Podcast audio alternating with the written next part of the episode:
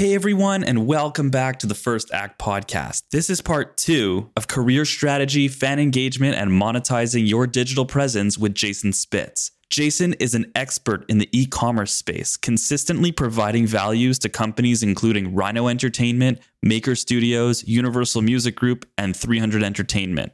Listen in as we break down Jason's unique path exploring consumer products, marketing, fan engagement, and more. This is an episode you won't want to miss. And now, hosted by Harry G.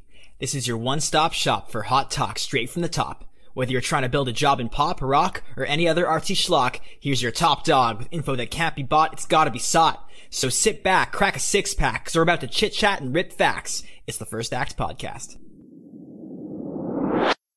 So let's actually get into your backstory. So we're going to be talking a little bit today more about career strategy and how you've weaved in and out of the music industry.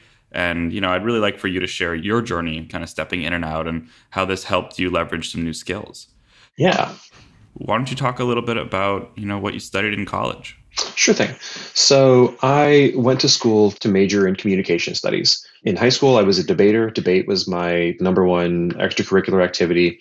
I was really interested in communications. I was always interested, I've always been a, a good writer, a good artist and illustrator, and really interested in communicating ideas and how ideas communicate person to person, internally within an organization, and then outwardly from you know one place to an audience this stuff's always interested to me and you know persuasion specifically.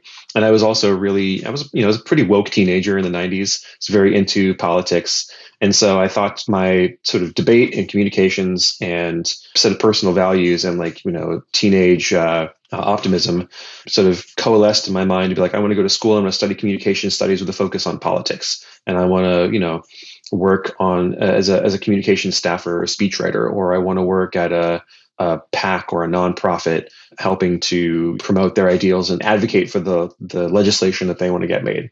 I did some volunteering and some uh, internships my like sophomore year in politics that just sort of left me burned out. I mean, it left me, you know, realizing that wasn't what I wanted to do. It wasn't the, you know, the ideals I believed in, but the work wasn't for me. It just left me too burned out. I'm like, I can already tell at like 20 that if I do this for 10 years, I'm going to want to just quit and restart my life. Mm-hmm. And so I just sort of took stock of myself and thought, you know, what is something that I could never see getting burned out about, that I could always find interesting and engaging and love for the rest of my life? And kept circling back to the idea of music. Always loved music, always been fascinated by it.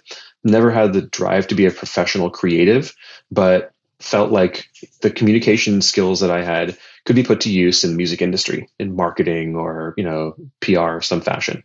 So that's what sort of set me down my path my senior year of college. Once I kind of had that direction, I was lucky that I, I went to a school, uh, Northwestern University, with a big presence in entertainment industry, mostly in Hollywood and film, TV but a lot of connections in LA for internships.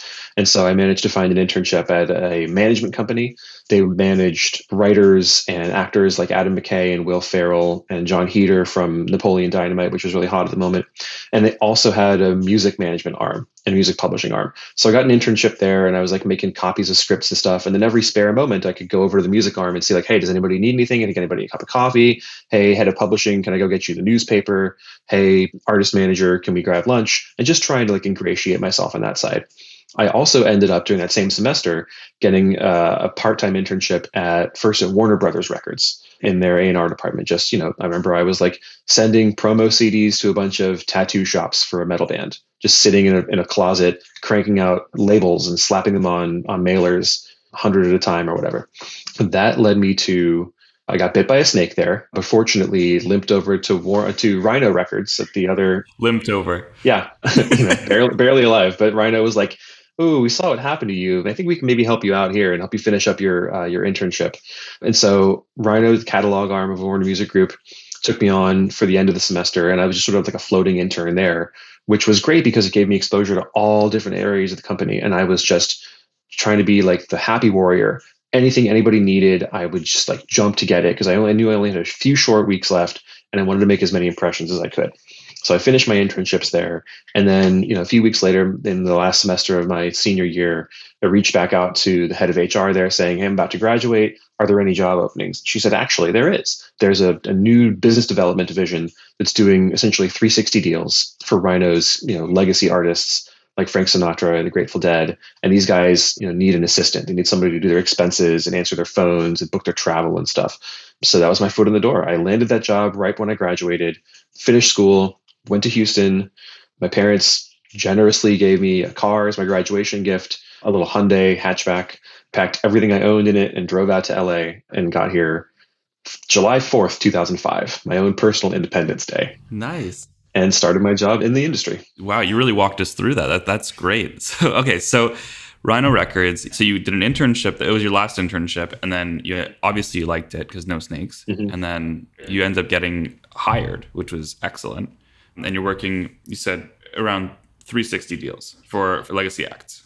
That's right. Yeah, my my bosses were negotiating these deals for you know broader rights than just music. These were long negotiations with artists and artist managers and lawyers, lots and lots of lawyers. And in the meantime, I was just sort of like sitting on phone calls, trying to soak up as much as I could, you know, learning how to be super diligent and super detail oriented and doing their expenses and booking their travel and just making sure that they got where they needed to be and support them.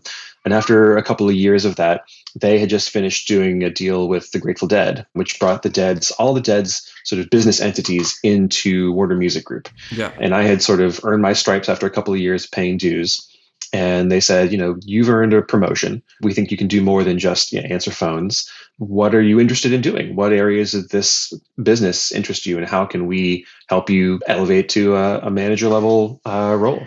And this is where it gets a little sort of mystical for me. I don't know what it was that made me sit up and take notice of the Grateful Dead's online store in 2006, but I said, e commerce seems interesting how can I help out in the Grateful Dead's online store? And they were like, well, let's figure it out. Because the Dead had been running a store online since the 90s. They'd actually been doing like mail order direct to fans since like the 70s or 80s. They were early adopters of the internet. So they had a robust online store that just needed somebody to like set up new products and manage inventory and just kind of keep the lights on.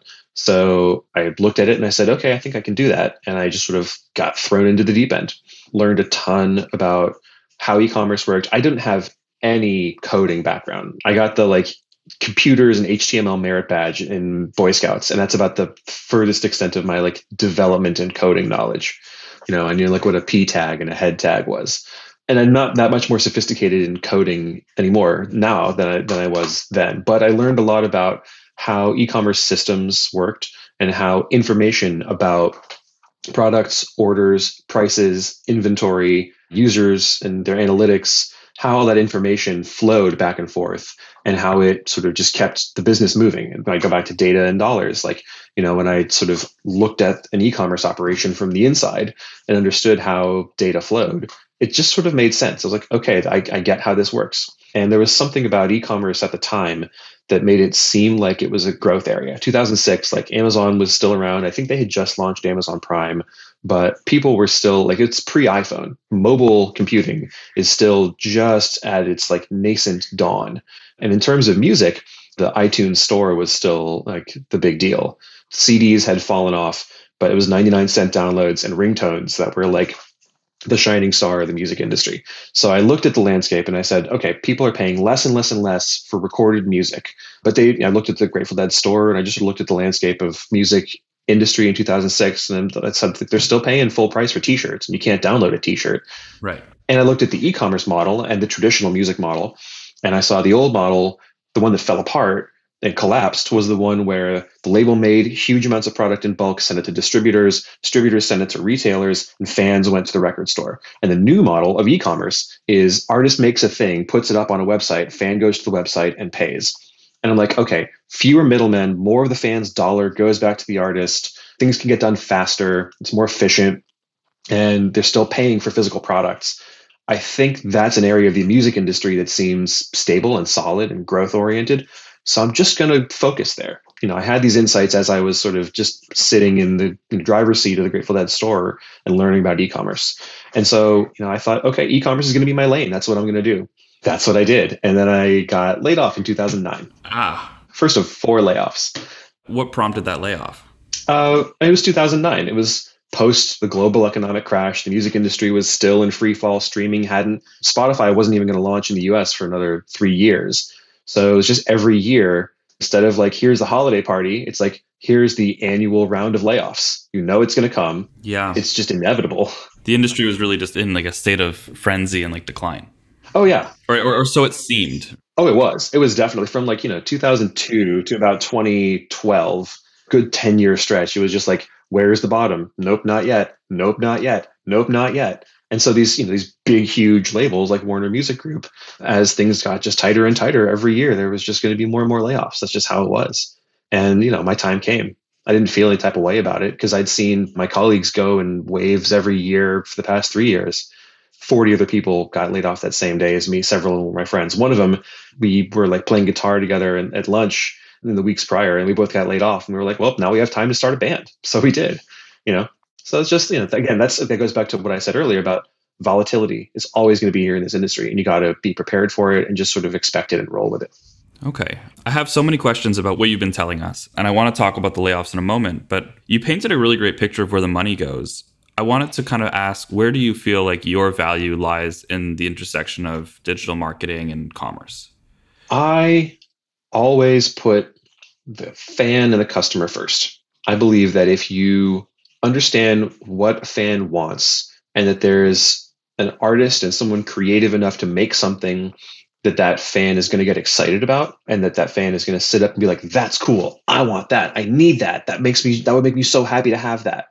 That if you start with that making a thing that the fan will love and then you go to the next step which is make that thing for a fair price that the fan is willing to pay and give them a smooth not frustrating online shopping experience so that they they get to check out quickly and then deliver that thing satisfactorily, you know, and make sure that the customer is happy with what they got, or if they're unhappy, work to satisfy them and make them happy. If you do all of those things, the money and the growth will follow.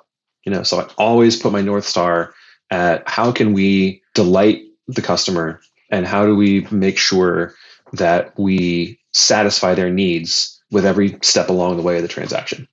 That's the, you know, the the value that I bring. How that's created more value for me as a professional is that as the industry has gotten more and more sort of disintermediated from the fan, the fans, you know, go to the streaming services. Labels, they invest in the streaming services, but it's the services job to make sure that their user interfaces are good, to make sure that their prices are affordable, make sure that the customer is satisfied with what they're getting.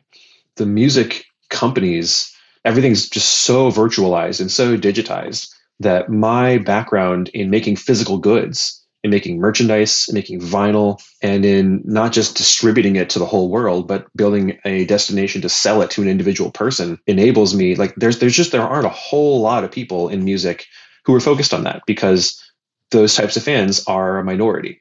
No matter how big your audience is, the vast majority of them are only going to ever touch your music by streaming it. It's a minority, even if it's a large minority, like, you know, 20, 30%, it's going to be less than half of your fans are going to buy a piece of your merchandise or go to a show. But there's a huge amount of value in those fans. And those are the fans who want physical goods, vinyl, posters, t shirts, whatever. So I've just decided to focus my value and my skills on those people. Hmm. Yeah, that makes a lot of sense. And and how did you learn this? You you know you were talking about how you worked with the Grateful Dead's online store. Like how did you learn how to set all this up and you know move them to being digital?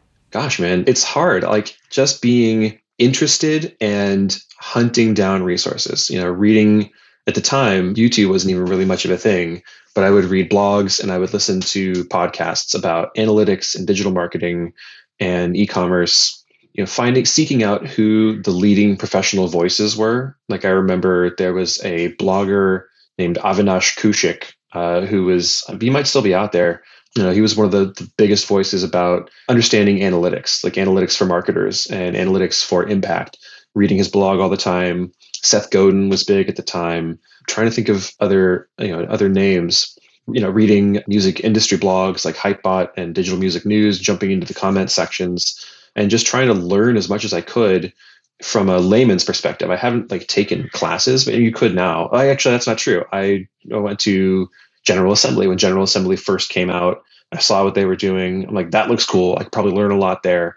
I went to some open houses. I took a digital marketing course there. And I just started sort of absorbing information from yeah, from teachers and from thought leaders, and then looking at how I could apply it to my work and just sort of putting the pieces together. Self-taught, I guess. Wow. And now it would be, you know, joining a Substack or uh, reading a Medium or subscribing to a YouTube channel. But this, the idea is the same. There are experts out there who are graciously sharing their knowledge. And if there's something interesting to you, just go hunt it down and watch and listen and read until you think you get it. And it led to you getting a promotion at Rhino. But before that, you were an assistant, right? You mentioned that you were an assistant. When you're kind of getting started out, do you think that it's important to be an assistant, or do you think that that's a step that could be skipped? I think it depends on the type of work you want to do. I didn't have a specific place I wanted to land in the music industry. I just wanted to get a foot in the door and then see where I wanted to go from there. And if that's your mindset, then being an assistant is a great place to start because it tends to be, you know, there isn't a specific skill set required.